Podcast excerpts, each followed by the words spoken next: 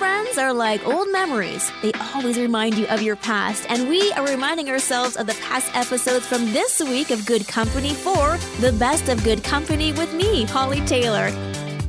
I'm Holly Taylor. We're talking about that one thing that you are itching to finish, but you just haven't finished it yet. It's maybe close to being wrapped up, but you just can't seem to carve out the time to put a bow on it and send it on its way as something that you have officially completed. And apparently, according to science, it is important to finish those unfinished projects because they become a disturbance subconsciously. You are thinking about, I really need to finish that. I need to do that. And so it can actually impact other areas of your life. So time to start chipping away at some of those things that you need to wrap up. In fact, there are ways that you can start finishing more tasks more frequently, from just deciding what you're going to complete and put all of your effort into that particular task. Then go on to the next one. Also, if you pick the one that'll take the least amount of time to finish, you're going to feel like you're accomplishing more, and thus it will give you the motivation to finish some of those bigger projects once you've checked off the list. Throw away projects you don't enjoy, so you know what? Don't make it a project anymore. Just call it a day. Also, keep the projects that you're invested in. You're more inclined to invest time in something that you want to do. And also set milestones and deadlines. Taking it a little bit at a time will really help you get the job done. It's kind of like when you want to read through the Bible and you're thinking, this is a big book. How do I get through it? There's so many different reading plans. You just got to be disciplined and consistent. And sometimes it's those tasks that you have to do that you don't want to do. Set the timer. Be like, I'll give this 5 minutes. But the accumulation of 5 minutes over time, you will get that task done because you were consistent. And that's actually what they say is a difference between someone who's successful and not successful. Most of the battle is really just being consistent. So there you go. Little things at a time, like that old weird saying, how do you eat an elephant? One bite at a time. I don't endorse eating elephants, but it's an interesting proverb. So a few things to keep in mind as you try to finish off some of those projects. You can catch us across the airwaves of Joy Radio in the Greater Toronto Area or on demand using the My Joy Radio app for Google and Apple devices. I'm Holly Taylor, and last Thursday, my kids rushed to school with hands full of gifts for their teachers, and it was just kind of a nice thing to be able to do, pass along a little gift. Wasn't too much of anything, but it's so nice just to show your appreciation to those educators who spend probably more time in a day with our kids than we do, as they're there for them throughout the day, teaching them, instilling life lessons that hopefully reinforce the lessons we're teaching them. So I love this because even a kindergarten teacher can leave a lasting impression. And for one particular retired kindergarten teacher, Mrs. Hamilton, she retired a few years ago, but her students have loved her all throughout their school years. And the very last kindergarten class that she taught just graduated this year. And they wanted to do something special. So one of them turned up at her house and was like, hey, Mrs. Hamilton, I'm graduating. And she was like, oh, that's so lovely. And then, out of the trees, another student, and then behind the bushes, another student, and then coming down the road was another student. Soon, it went from one to dozens of students just emerging behind random obstacles, approaching their very first teacher that they ever had, just to say thank you.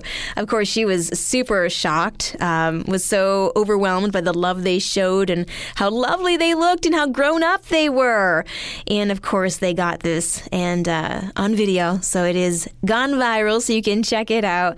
But I just love that. You just never know the impact you will have on somebody else. And in this case, I'm sure Mrs. Hamilton, absolutely, through tears, will know just how much her effort to make that first experience to the rest of their school days such a positive one. So for teachers like Mrs. Hamilton, thank you for doing what you do.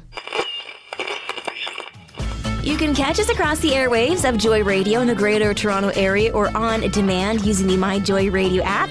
For Google and Apple devices, especially heading into the summer, you don't have to be disconnected from us because thanks to modern technology, there are lots of ways for you to listen.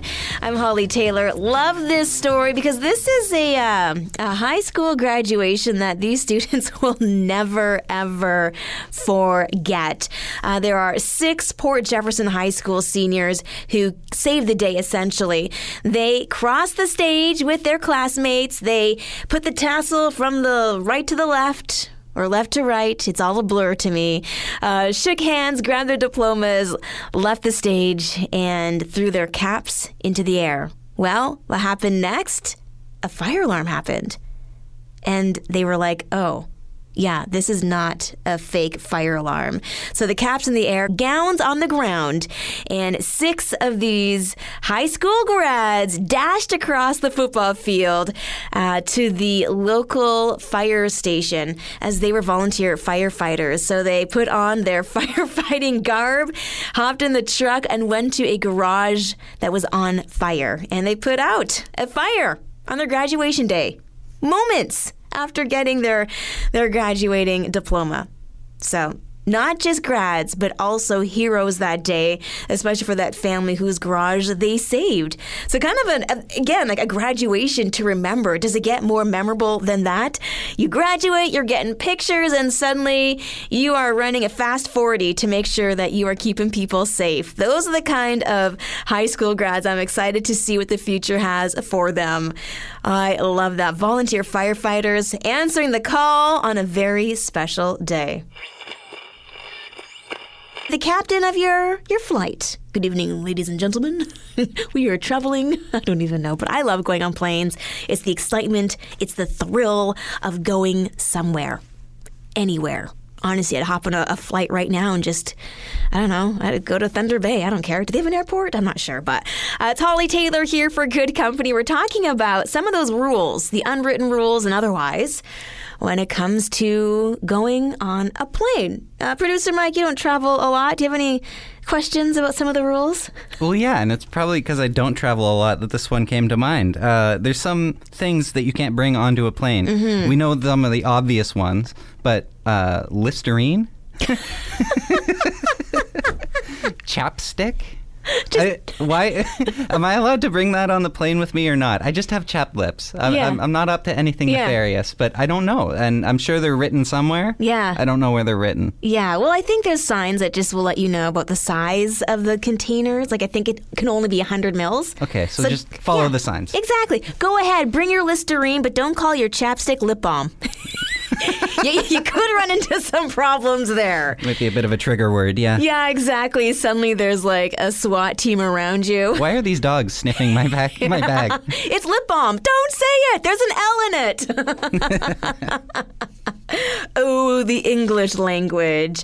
Oh, how about this? Got a text message here, 905-338-1250. Amy, she says, please keep your shoes on the entire flight. Amy, I am guilty of that. I will take my shoes off. However, I do not put my feet on the seat or like have them encroaching on people around me. I keep them to myself. So, Amy, I hope that passes. I got to take my feet out of my shoes. Often I'm flying, to Alberta or back again. It's a 4-hour flight. I don't want to wear my shoes. I want to get comfy. You can catch us across the airwaves of Joy Radio in the Greater Toronto Area or on demand using the My Joy Radio app for Google and Apple devices. So no matter where you go, you can always stay connected with us. I'm Holly Taylor. Thank you for hanging out with me here today as we talk about some of the rules about flying, what to do, what not to do. Got a great message here. This is from Ruth. She says, it's always courteous to leave the middle armrest to the person who's in that middle chair.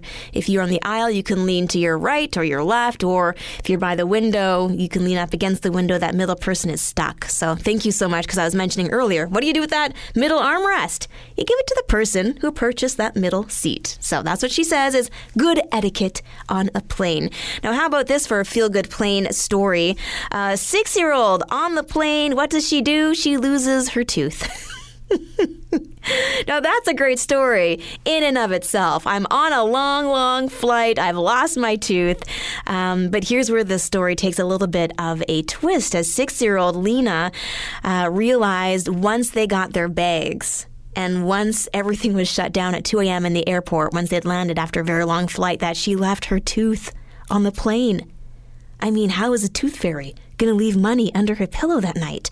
She was quite distraught, very emotional, also very tired from such a long journey. And while she was having a moment of sadness, a United Airlines captain by the name of Josh Dachau kind of swept in to save the day. He asked her what was going on, and she said, "I lost my tooth. It's on the plane, and I can't get back." Well, Captain Josh then said, "You know what?